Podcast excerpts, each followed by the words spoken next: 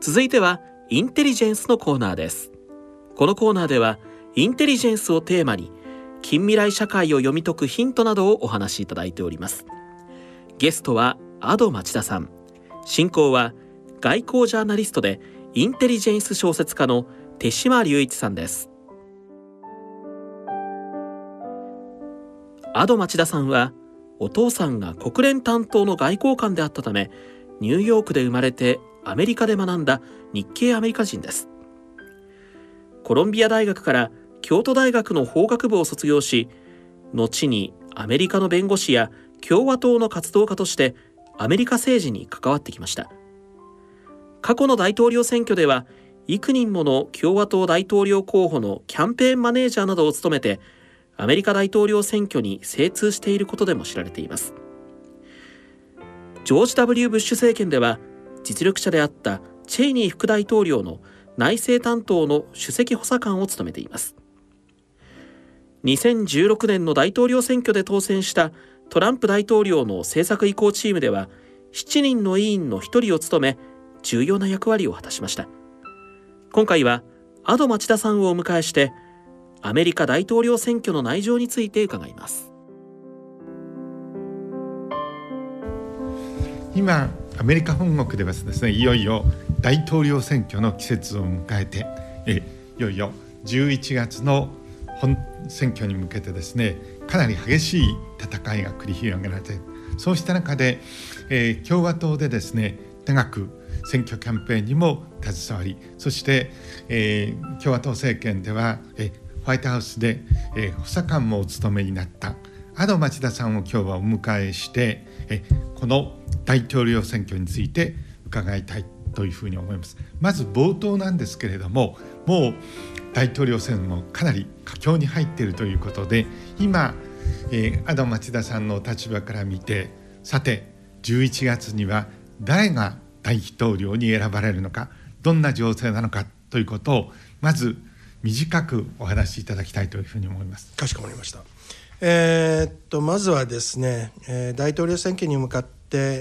今のところ大きなクエスチョンマークとしては3つのポイントがあるんじゃないかなと思います。はい、えー、でまあ、えー、ある程度も決まっているというのは、まあ、共和党側では、はい、えー、トランプさんが候補者になるということ、まあ、これはまた、えー、今週来週の火曜日に含めてですね、えー、まだプライマリーがいくつかありますので、えーまだまだ、えー、いろんな討論するところはあると思うんですけど最終的にはもう、えー、トランプさんのリードの方があまりにも差があるので、はい、これは候補者になるんじゃないかなということは共和党では共和党ではトランプさんになるということは間違いないと思います。はい、でそこで一つの大きな、まあ、質問クエスチョンマークとしてはじゃあ、えー、彼として、うん、副大統領の候補を誰を指すかと。はい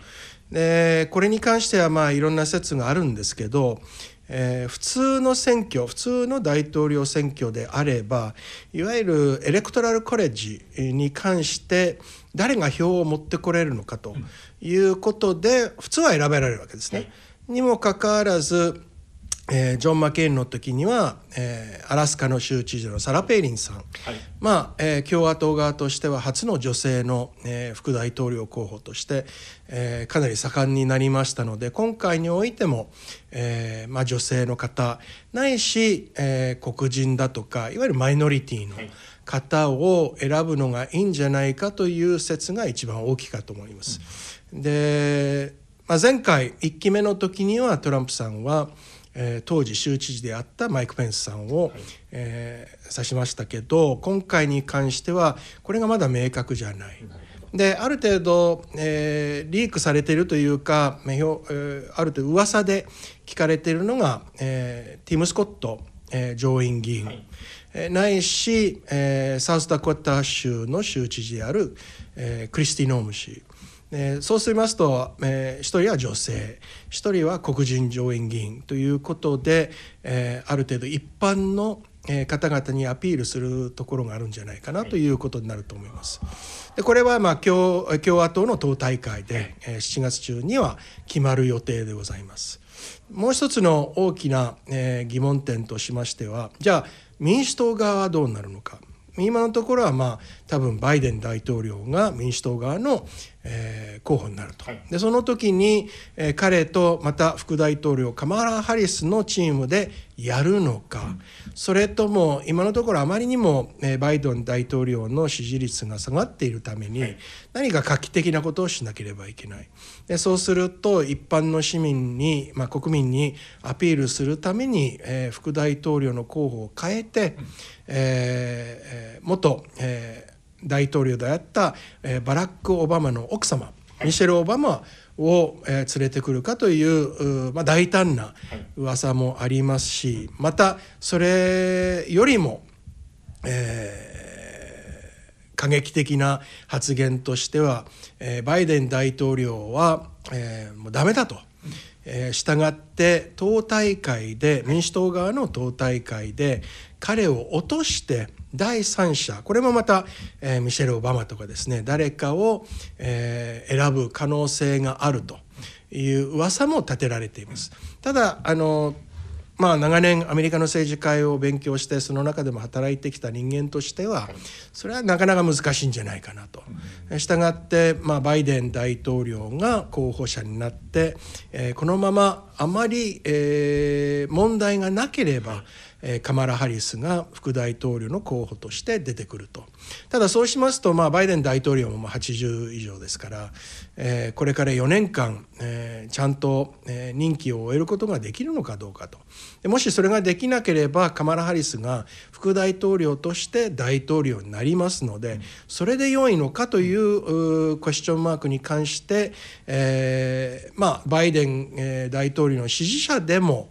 えー、カマラ・ハリスじゃ無理なんじゃないかということで、まあ、3番目の、えー、クエスチョンマークとしては本当にカマラ・ハリスをそのまま推薦するのかそれとも違う人間を選ぶのかというのが今のところまだ分からないというところだと思います。日本では一般的にこれえヨーロッパでもそうだと思うんですけれどもまず現職の大統領は、はい、えバイデン大統領ですから民主党の大統領選挙の,、えー、候補としてはこれで決まりと、はい、対する共和党はということになって今、えーえー、全体としてはトランプ前大統領が非常に有力ですけれどもそれがどうなるのかというふうに考えがちですけれども今の、え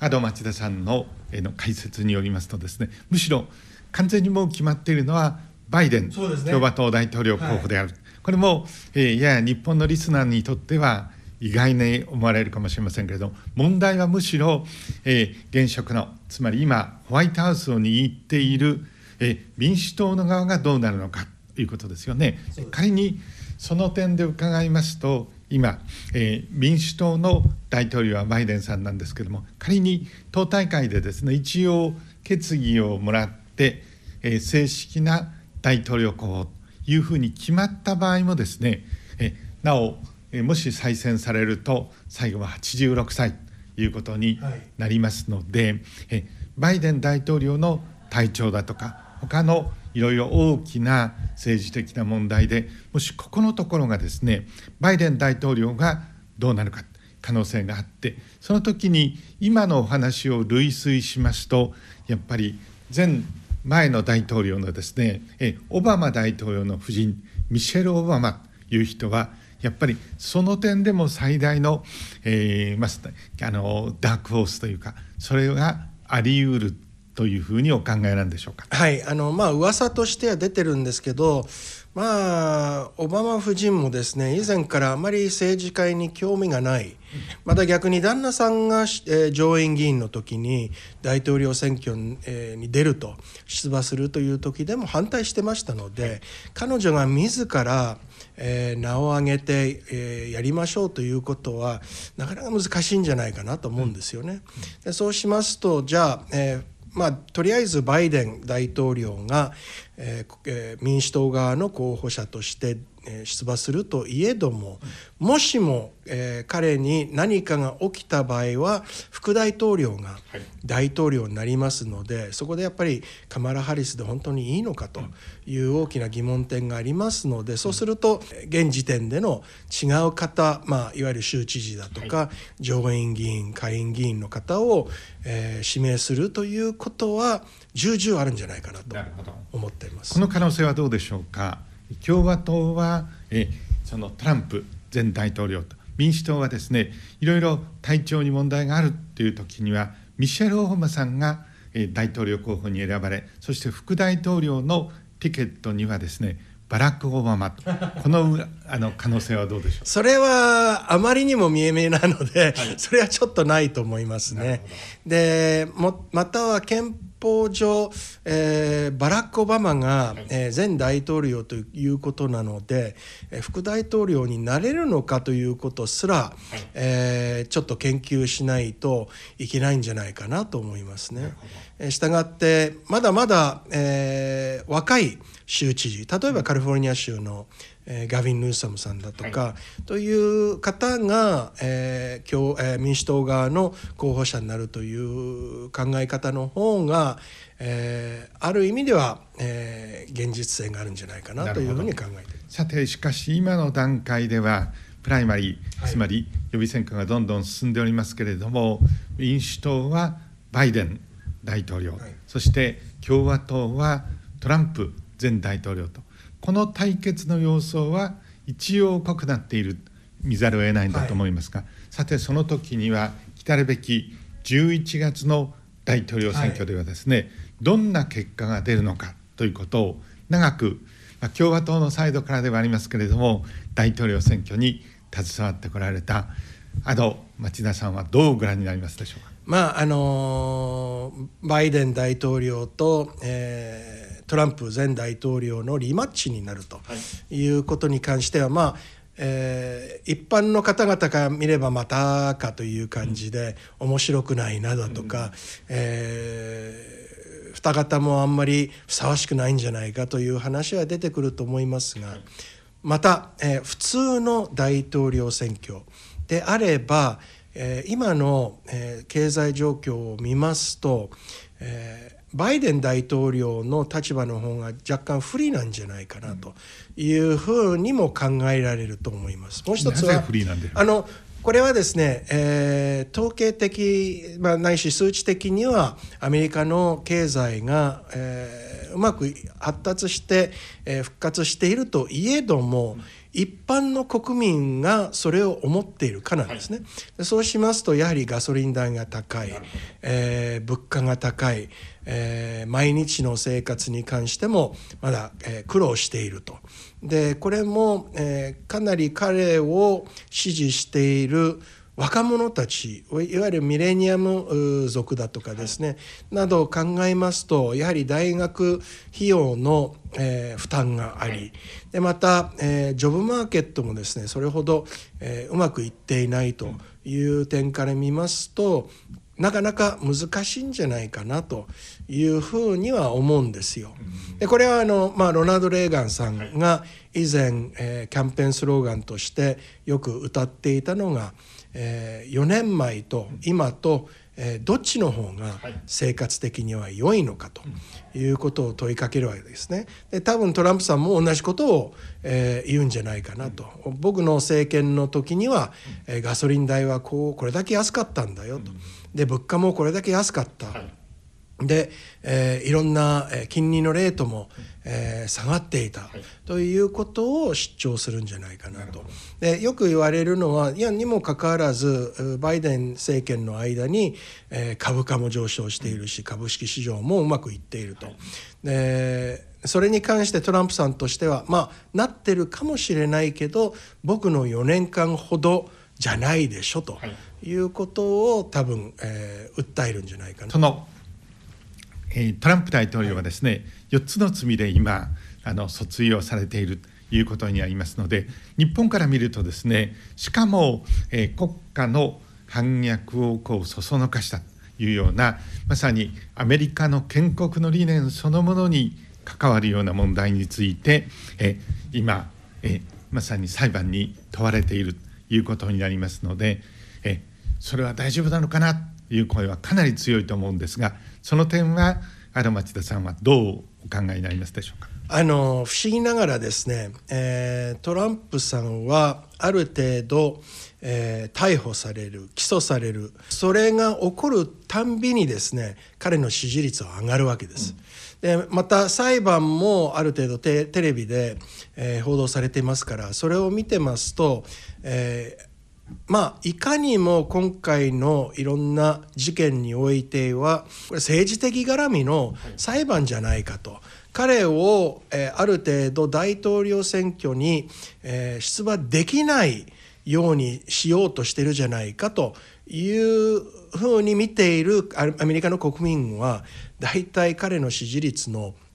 半分以上になると思うんですね。したがってまた逆にちょっと日本の、えー、リスナーたちから見れば到底考えられないことは、えー、彼が有罪判決になると。うん有罪判決になってもですね、はい、アメリカの憲法上はそのまま大統領候補として出馬できるわけです。はい、で、えーまた逆に先ほどと申しましたようにですね彼の有罪判決になればまた支持率が上がるという可能性が十分あるわけですね。じゃあ今度彼が大統領選挙で勝った場合、はい。えー、刑務所から大統領になれるのかというとこれもまた不思議ながら、はい、アメリカの憲法上は大丈夫なんです。うん、1929年ですかね、の選挙の時に、えー、刑務所から出馬した人間でももちろん彼は勝ちませんでしたけど、はい、えー、ある程度1割方ぐらいまでの、えー、支持を取れましたので、これもまた不思議な話なんですね。ただこれがアメリカ憲法上では可能でもありますしじゃあ、えー、実際上なるのかどうなるのかということに関してはいろんな説があります。はい、でまあ私がいろいろと話をしている憲法を専門としているえー、法律学者などはまあ何らかの形でもし彼が勝てば、はい、その、えー、大統領である任期中4年間は、えー、釈放されて大統領の仕事を得てそれが終わったらまた今度、えー、刑務所に行くという話、まあ、これは一つありますね。はい、もう一つは彼は大統領として、えー、いろんな方々のパードンをできると。はいいう権利を持っていますので、はい、じゃあ彼が大統領になれば自分をパードンするという説もあるわけですね。でこれは本当にまた憲法上可能なのかどうかっていうのがちょっと危ういところなんですが、えー、そういういろんな道があるんじゃないかなというふうに見ております。はい、日本から切るとですね見るとかなりえー、大胆なっていうか 凄まじい話なんですけれどもただ一方でですね今アメリカの大統領を選ぶ。これはアメリカだけではなくて事実上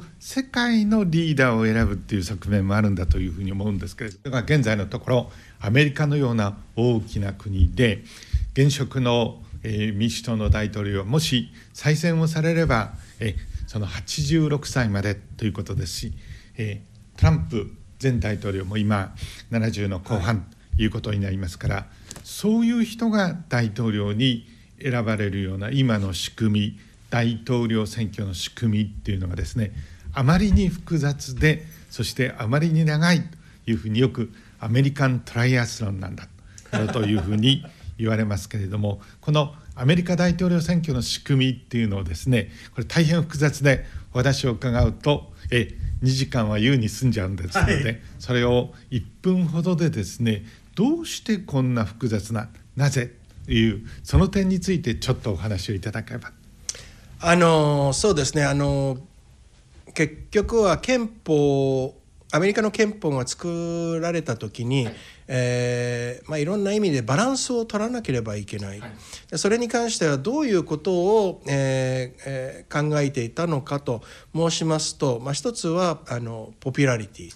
えー、そうしますと、えー、各州においての人口において、えー、下院議員が決まるわけですね。ですから人口密度が結構、まあ、人口が多いえー、州だとか、カリフォルニア州マサチューセッツ州ニューヨーク州は、えー、下院議員の数が多くなるわけですね。でその反面、えー、ワイオミングだとかアラスカですと、はい、えー、それほど人口がないので、はい、えー、下院議員としても1人しか、はい、えー選定できないということになりますとこれじゃバランスが取れないじゃないかということで、えー、上院議員、はい、で上院議員の方はそういういわゆるマイノリティの州を、えー、不利にしないために、えー、各州において2人と、はい、そこでバランスを取ってるわけですね。でこれが結構この、えー、300年近く、はい、えー、うまく働いてるわけですよ。はい、で大統領をまた、えー、決める時には各州の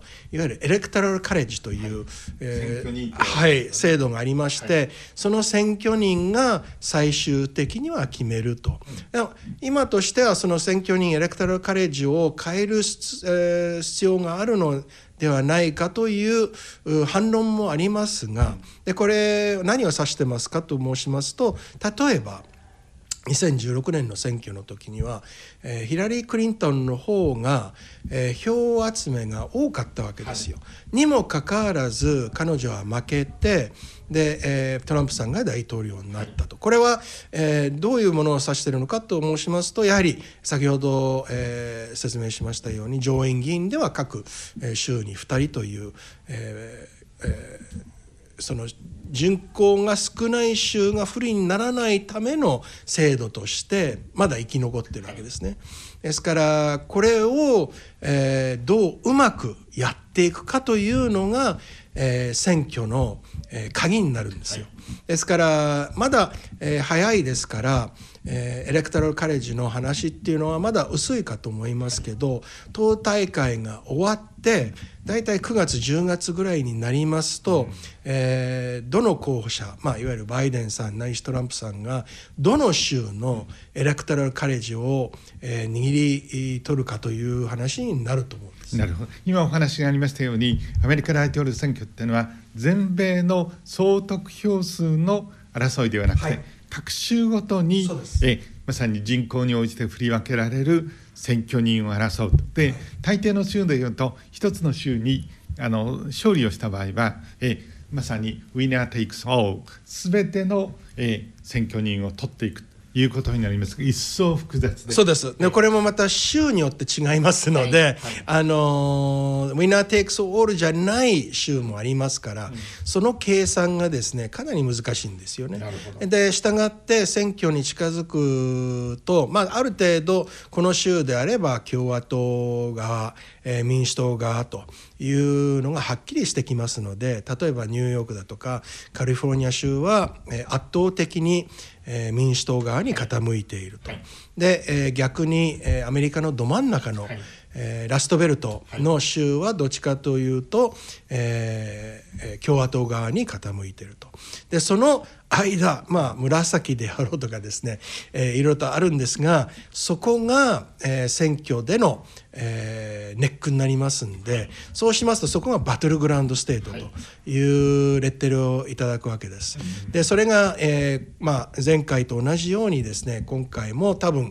えー、ミシガン州アリゾナ州、えー、ウィスコンシン州ペンシルベニア州大体7つか8つぐらいあるんです。でそこで、えー、最終的にどっち側が票を取れるかという争いが一番重要になってくると思います。なるほどでそういうあまりにも複雑で長い戦いであるがゆえになかなかえ現職の大統領だったり前の大統領としかもえ大変な資金力知名度組織力が持ってないとということになります。からかつてのようにまさに丸木小屋からですね出てきたリンカン大統領が、はい、そういうふうにはなかなかなりにくいいうふうなことなんでしょうそうですね。あのそうしますとですね、えー、いわゆるマイクロデータが、はい、えー、活躍するんです。うん、えー、というのはじゃあ、えー、何を指しているのかと申しますと各州だけではなくその州において、えー、カウンティ、まあ、いわゆる区ですね、に分けられてますので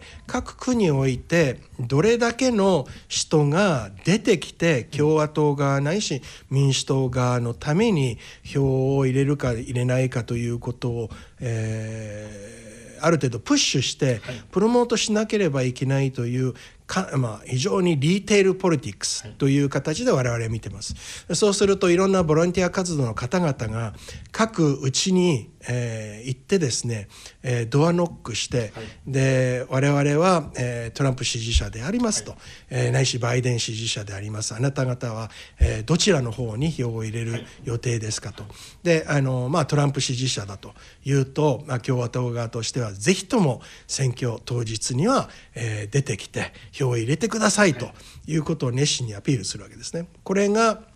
最終的には、えー、大統領選挙に鍵になるという、まあ、非常に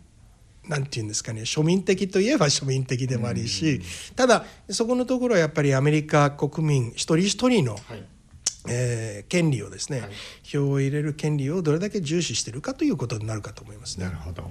さてこうした激戦の末にですね11月に今度の大統領選挙が決まると。今アドさんのお話ではですねまああの共和党の長く重要なお仕事をされていた立場もあるんだと思いますけれどもトランプ大統領が出現をする可能性が高いというようなお話でしたけれどももしそうなるとすればですねアメリカ大統領は今申し上げたように単にアメリカの大統領であるのみならず世界のリーダーという側面がありますから特に現下2つの大きな戦争が起きている。さらに東アジアでは台湾海峡危機などというものを抱えている。ということになりますから世界の安全保障や外交にも大きなインパクトを与える。ということになりますね。そうした中で今、えー、ウクライナではなおえゼレンスキー大統領率いるウクライナ軍とそしてえまさにロシア軍が激しい戦闘をしているということですけれどもそのゼレンスキー大統領のウクライナに対する支援がですねもし共和党政権が出現をすればだいぶ弱まってしまうのではないかという意見も出ていますけれどもこの点はどうお考えになりますでしょう？えー、っとそれはやっぱりトランプさんの周りで彼にアドバイスを与えてる人によって、えー、少しは変わると思うんですけど、はい、基本的には、えー、おっしゃったようにトランプさんとしては、内視共和党側としては、えー、ある程度もうこの紛争を、えー、やめようと。はい、でやめようというのは何をえー、意味してるかというと、まあ、トランプさんもある程度キャンペーンで、えー、話してますけど、えー、俺が大統領になれば、えー、プーチン、えー、とゼレンスキーと3人で、えー、対談して、えー、平和の道を考えると。いうふうに言ってるわけですね、はい、ですからそういう意味では、えー、ある程度、えー、その、えー、道はあるんじゃないかなと思うんですよ。はい、ただそれをじゃあどういう形で、えー、具体的に平和を求めることができるのかというとまず一つは、えー、これはあのもう亡くなられた、えー、かの有名な外交政策担当のヘンリー・キッシンジャーも言ってましたけど、はい、えー、この紛争が終わるためにはやはり、えー、ウクライナの方が、えー、ある程度降伏しなければいけないと。はいでこれはちょっとウクライナの国民の方々には申し訳ないかもしれないけど、うん、まあドンバス地方だとかクリミアは、はい、えー、もうロシアに、えー、渡すと、うん、その反面、えー、ウクライナとして何を求めてくるか、うん、でそれに関してプーチンさんは、うん、えー、応じるか応じないかによって、えー、平和を、えー、目的とすることができるかどうかっていうのがまだわからないところだと思います。はい、ただトランプさんとしてはね、えー、以前から、えー、ニューヨークのビジネスマンとして、はい、えー、俺はディールメーカーなんだというふうに言っておりますので、まあ、そういう交渉の立場ではある程度何かができるんじゃないかなというふうに考えております。でその点に関してはじゃあ、えー、NATO 国の方々だとか、はい、えー、バイデン大統領ですらですね、えー、実際上その、えー、交渉の、まあえーネゴシエーターモデレーターとして何かをしてきたのかというとしてきてないわけですよね。はい、でそうするとやっぱり、えー、NATO、えー、の国々の方々の、えー、中からのリーダーだとか、はい、ないしアメリカのリーダーとして、えー、平和を求めるために、うん、えー、交渉に立つというはい、う方がいない。というのが、まあ、いわゆるそのパワーバキュームですよね、はい、それにトランプ大統領としては前大統領としては一般の国民にアピールすることができるんじゃないかなというふうに見ております。一方ですね今パレスチナではハマスとそしてイスラエルの激しい戦闘そして紛争は周辺地域にも及び始めているということになりますけれどもこれまであの特にアメリカとりわけ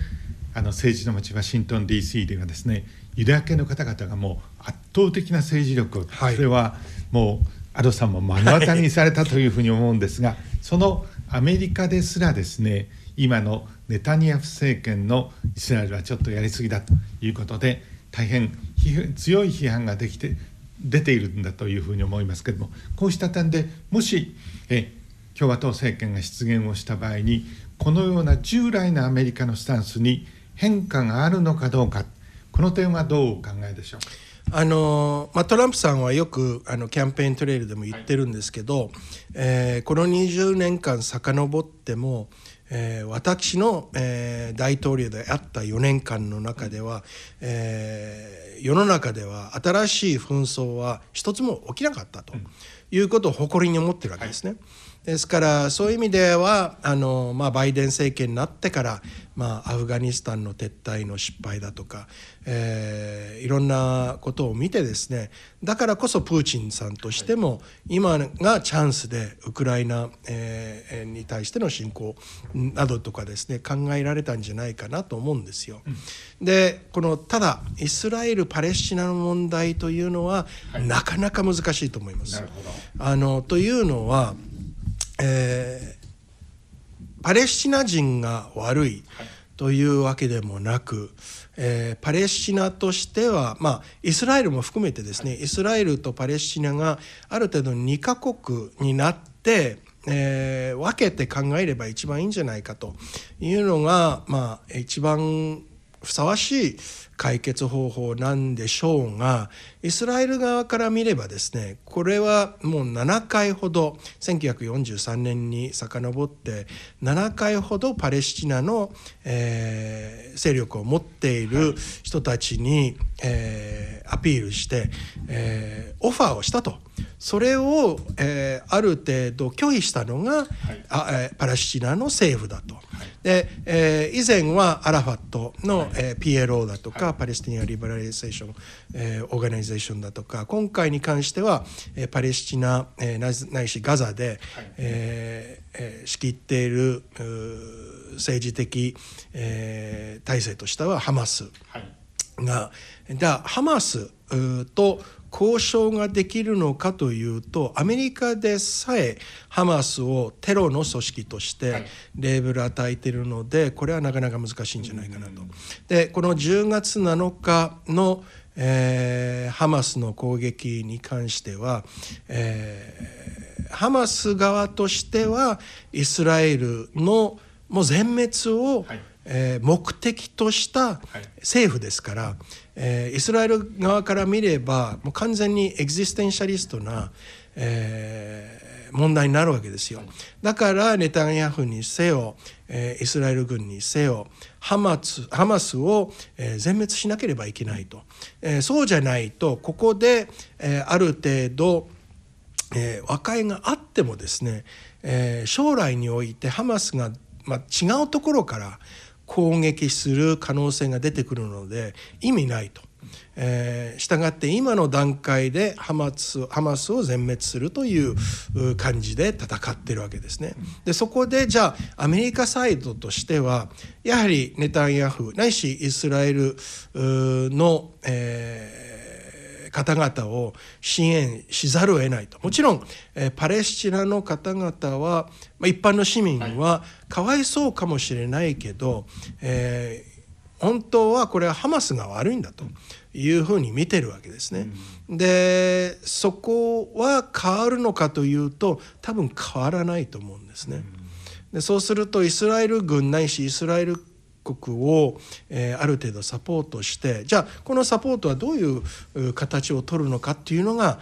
いまだにちょっと見えないのがなかなか難しいなるほどありがとうございますいよいよですね東アジアに視点を移したいと思うんですがそれに先立ってまず2016年の大統領選挙。あの時には共和党は、えトランプ大統領候補。そして民主党はヒラリー・クリントン候補の一騎打ちになったんですが大方の予想を覆せして申し上げていいんだと思うんですけれどもトランプ政権が登場する、はい、その時には原町田さんは共和党のですね、はい、まさにキャンペーンで主要な役割を、えー、あの果たされ、はい、そして特によくセブンスターズ団というふうに言うんだと思うんですが7人の政権移行チームこれ次期政権の骨格をなしますよね、はい、その一人を務められておられたとい。うことなんですが、それだけではなくてそのまだトランプ政権の出現以前ですけれども当時まだ元気だった安倍総理がニューヨークのトランプタワーを電撃的に訪問してトランプ安倍会談が行われる。これ外交上は極めて異例な出来事ですけれども、はい、その時に当時の日本政府はですねワシントンの外交チームも含めてですね、まあ、トランプ政権ができると思ってなかったんで全くルートがない、その時に藁をもつかむようだと申し上げていいんだと思うんですけれどもあの町田ルートに頼った、まあ7人の重要な政権移行チームの一人でしたから十分その力をお持ちだったわけですけれどもえそして日本がいち早くこのえー、全く未経験のトランプ共和党政権というものと、えー、非常にあの強いパイプを作り上げる。それだけではなくて日本はそのことによってやっぱり東アジアに本来生じてもいいかもしれないような外交上戦略上の一種の空白っていうのをいち早く埋めたとこの点では安倍政権の功績としてやっぱり客観的に認めるべきだというふうに思います。今お話をあのしたような重要な役割をそして広い意味ではファミリーは日系でもなっしゃるということですから日本にもご縁も深いということになるんですが、はい、さてそのもし共和党政権が出現をするということになればですね日本との関係東アジアの関係これ2つ伺いたいんですが日本とともに今台湾海峡はですね、はい、やっぱり波が非常に高くなってきていると。こういう問題にどう対処するのかと。りわけえトランプ大統領はですね一般的には戦争を争うことが嫌いだというふうなあの立場なわけですからこの台湾防衛というものについてですねえ従来の政権よりも少しあの手を引くのではないかというそういう心配も出ていますね。その辺のところも含めて確信に触れるところをズバリと伺いたいと思います。えーとまあ、当時2016年に2017年にかけて私は、えー、トランプ政権移行チームの政策立案の、えー、総責任者として働いておりましたけど、はい、えー、その前からですねやはりいろんな日本の政府の方々との関係もありまして、はい、で彼らがよく聞いてたのは、えーまあ、トランプさんが大統領になった場合、えー、日米関係をどうやって、えー、うまく、はい、えー効果的に、えー、やればいいのかと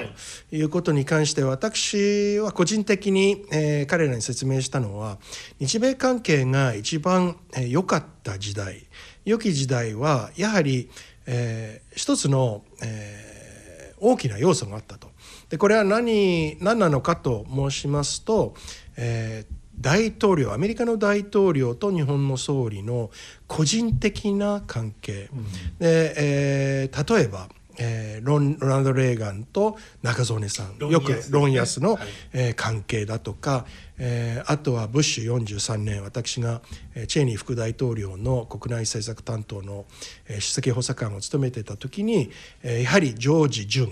ンの、はい、えー、ジョージ・ブッシュ・ジュニアと小泉、えー、さんの関係、はいえー、これがうまくいっているから、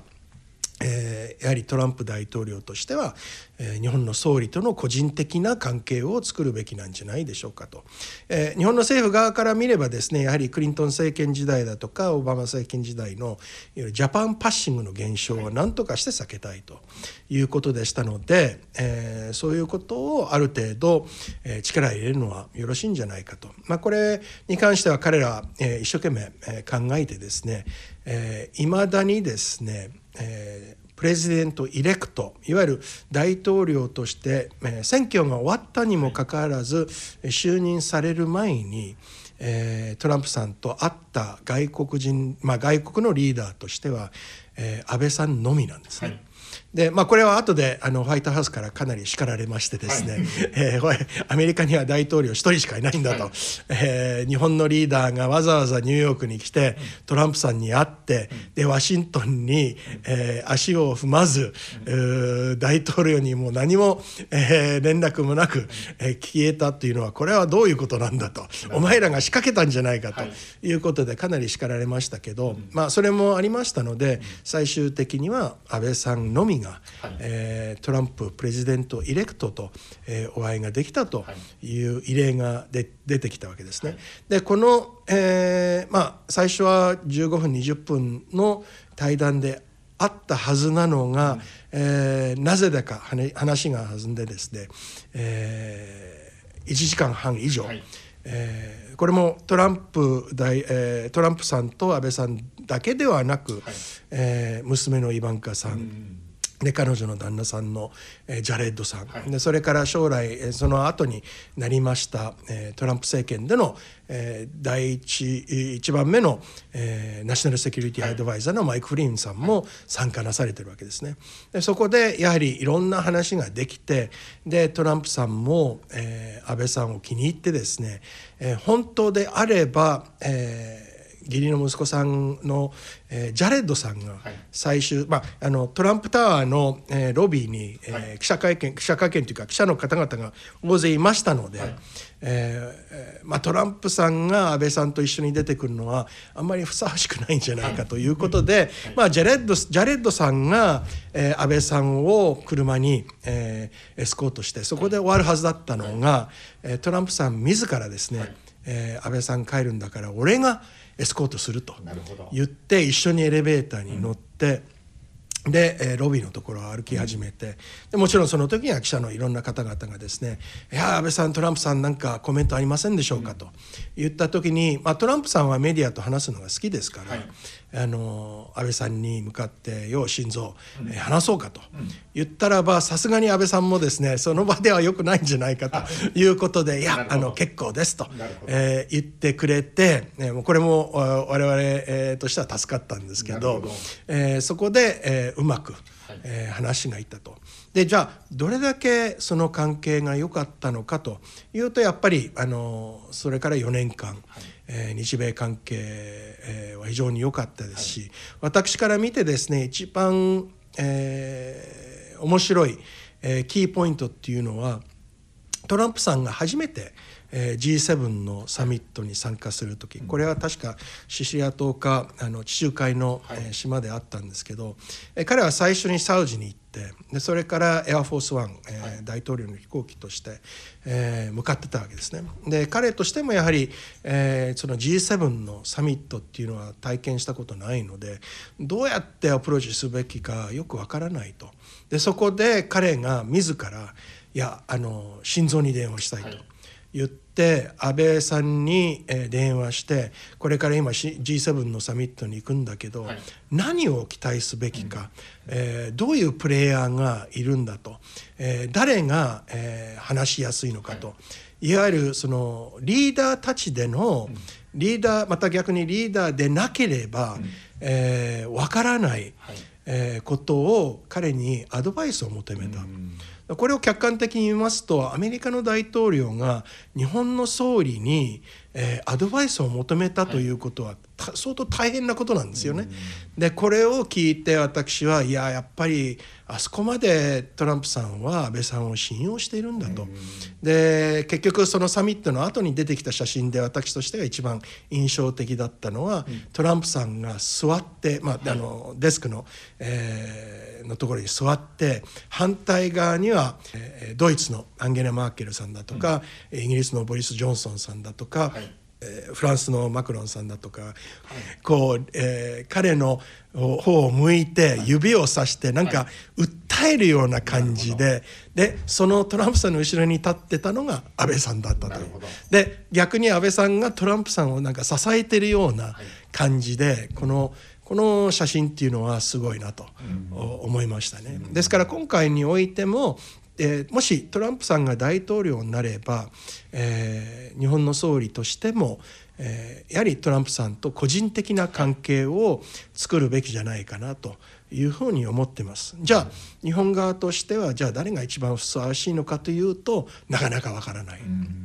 あのまあ、岸田総理なのか、それとも、えー、今年の11月になってそれから来年ですから。それまで岸田政権が残るのか生き残るのかどうかっていうのは別として、まあ、岸田さんなのかいろんな方がいますけどじゃあ誰が個人的にトランプさんと会うかというのは、えー、予想するのはなかなか難しいと思うんですよね。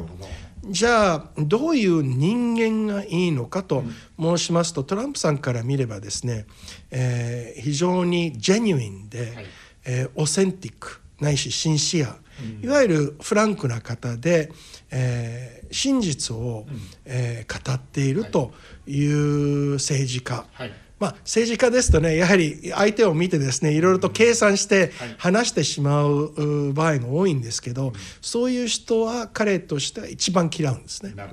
ですからもうそれこそ、えー、自分のため自分の国のために、えー、いろんなことを主張する方。えでよく聞かれるのは、まあ、でもトランプさんが大統領になればまた、えー、アメリカファーストになるんじゃないでしょうかと。でそうすると日本としては不利なんじゃないかというふうに聞かれるんですけどいやそれはちょっと皆様誤解してるんじゃないかなというふうに考えてるんですね。えー、というのはトランプさんとしてはアメリカファーストこれはアメリカの大統領としてアメリカ国ないしアメリカの国民を考える、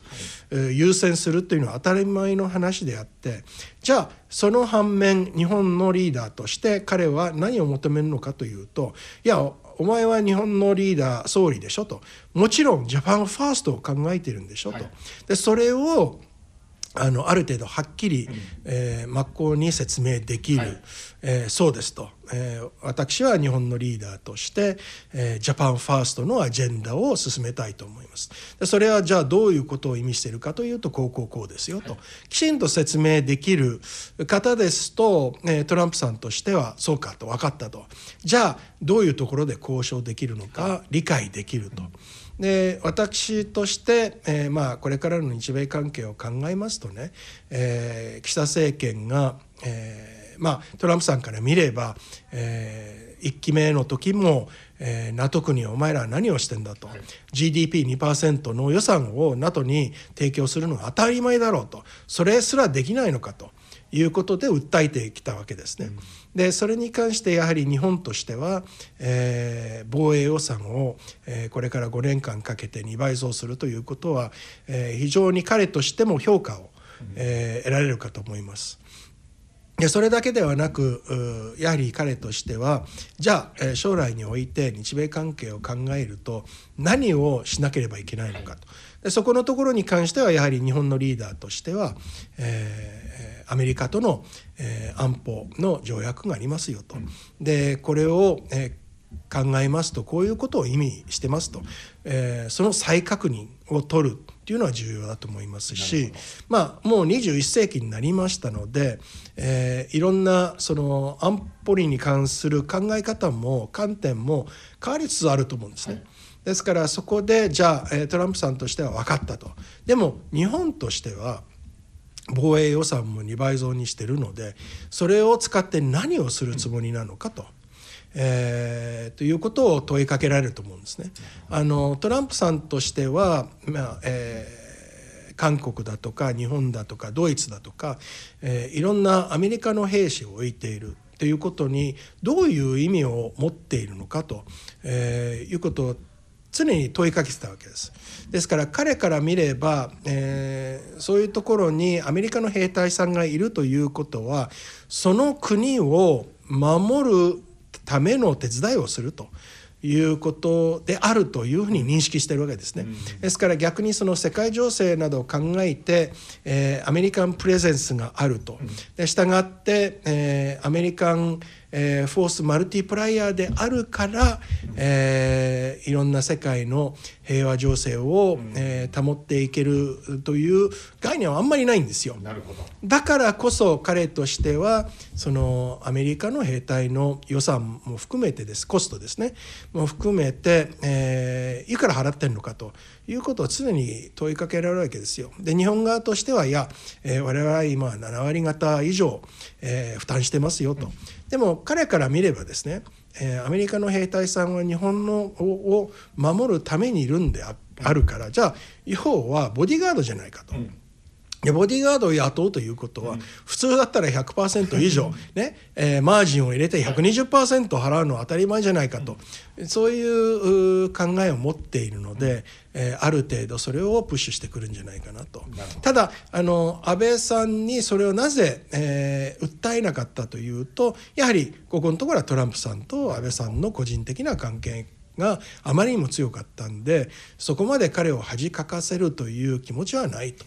いう感じじゃなかったんじゃないかなと思うんですよね。最後に伺いたいと思うんですけれどもあの日本にある在日アメリカ軍基地っていうのは日本を守るだけではなくてもとより東アジア全体の安全保障、はい、特に台湾海峡のですね、はい、防衛抑止力っていうのに大きな役割を果たしているということにもなりますのでそういうことをえ、トランプさんにもこう説得をすることは非常に大事だというふうに思います。さてそうした中でもし、え、トランプ政権というのが再び出現をするということになると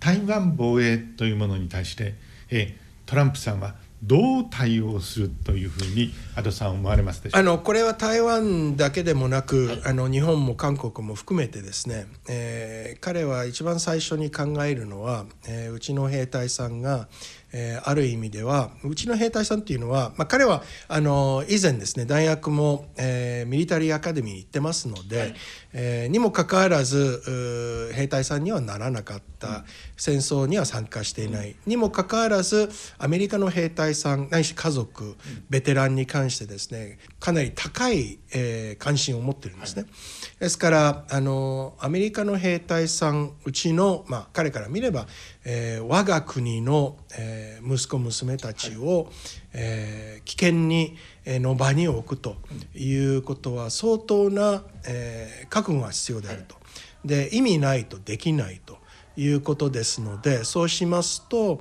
あの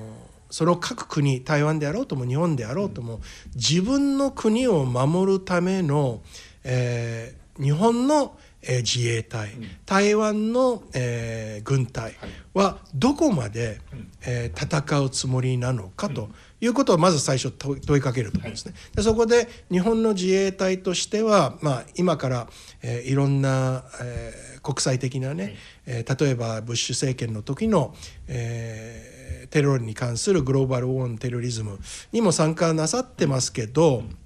フロントラインには必ず行かないわけですよ。でロジスティックスだとかやってきていやそれはなぜかというと、えー、日本の国民がそういう戦争に、えー、戦争の場に当たって、えー、亡くなれる、えー、ないし怪我をするということは日本の国内としては膨大なニュースになりますよとだから困りますよと。いうことを、えー、指摘してきたわけですよね。ですからそうすると、えー、お前ら日本のえー、防衛軍として、えー、ちゃんと、えー、守るのかと、それだけのリスクを負うのかと。いうことを問いかけられると思うんです。それをしないままにうちのアメリカ人の兵隊さんをフロントラインに行かせるっていうのはどういうことだと、けしからんじゃないかと。えー、多分それは台湾と同じだと思うんです。でそうすると台湾の軍隊がないし台湾の国民がですね、はい、えー、まあ、中国が、えー、進撃したとすればですね、えどこまで戦うのか。でそれに関して例えばウクライナなんか見ますといやウクライナの国民はすごいなと、うん、えあそこまで兵隊さんだけではなく、えー、一般の市民も戦ってるんだと必死になって戦ってるんだということを見るとじゃあこれを支援すべきなんじゃないかと。ただ、えー、そういう場合にはじゃあアメリカとして、えー、いわゆるナショナルイントレストとして何があるのか何のために我々はその紛争に、えー、関わらなければいけないのかなぜアメリカ人の血を流さなければいけないのかと、えー、大統領として、え、かなりな覚悟を持たなければいけないのでアメリカの国民に説明しなければいけないと。その説明ができないんであれば、私としても、えー、そういう兵隊さんを送り込むことはできないと、えー、いうことになると思います。さまざまお話を伺いましたがまたアメリカにもしばしばえいらっしゃって選挙要請を見てこられるんだと思いますのでえ大統領選挙までまたお話を伺うことになると思いますけれども、はい、今日はお忙しいところ大変ありがとうございます。とんでもございません。喜んで参加させていただきます。